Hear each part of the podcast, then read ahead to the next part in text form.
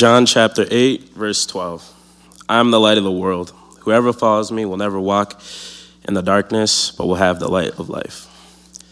Good morning. Uh, happy Mother's Day. Very special Happy Mother's Day to my mom uh, and all the other moms, aunts, or grandmas out there. Um, so I'm Noah. Uh, I'm a senior at Governor Livingston High School and a senior intern here, and I'll be uh, attending the University of Delaware in the fall, studying biological sciences.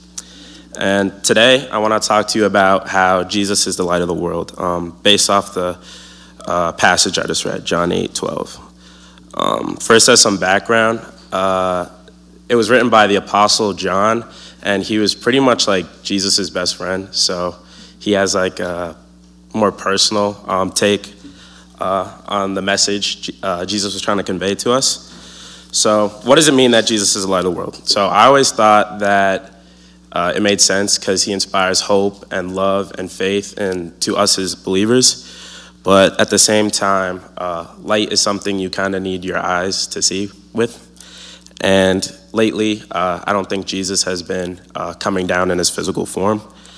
Um, so, how can you see something without your eyes? Uh, how can you see light without your eyes? Um, there are times that uh, Jesus performs miracles in our everyday lives um, uh, and blessings, but we, I feel like, tend to chalk that up to our personal achievements and um, just luck. So, to help me answer this question, I want to pull a quote from one of the greatest Christmas movies of all time, The Polar Express. Uh, Tom Hanks's character explains the following Seeing is believing, but sometimes the most real things in the world are things we can't see. So he might have been talking about Santa Claus and the North Pole, but I think it's a, a really good example of how to uh, approach the meaning of Jesus Christ as the light of the world.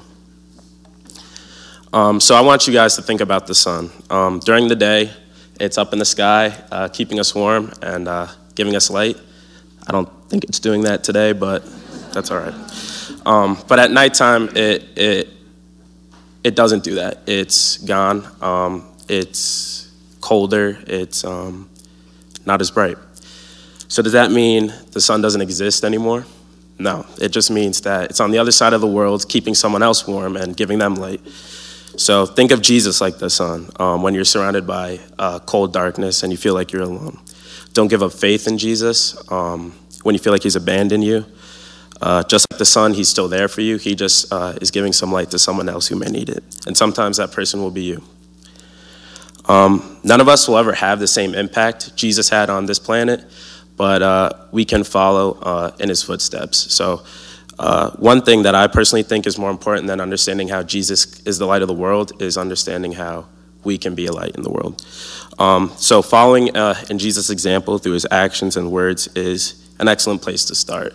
It could be um, anywhere from as big as going on the mission trips that this church provides or uh, giving up your seat to someone else on public transportation.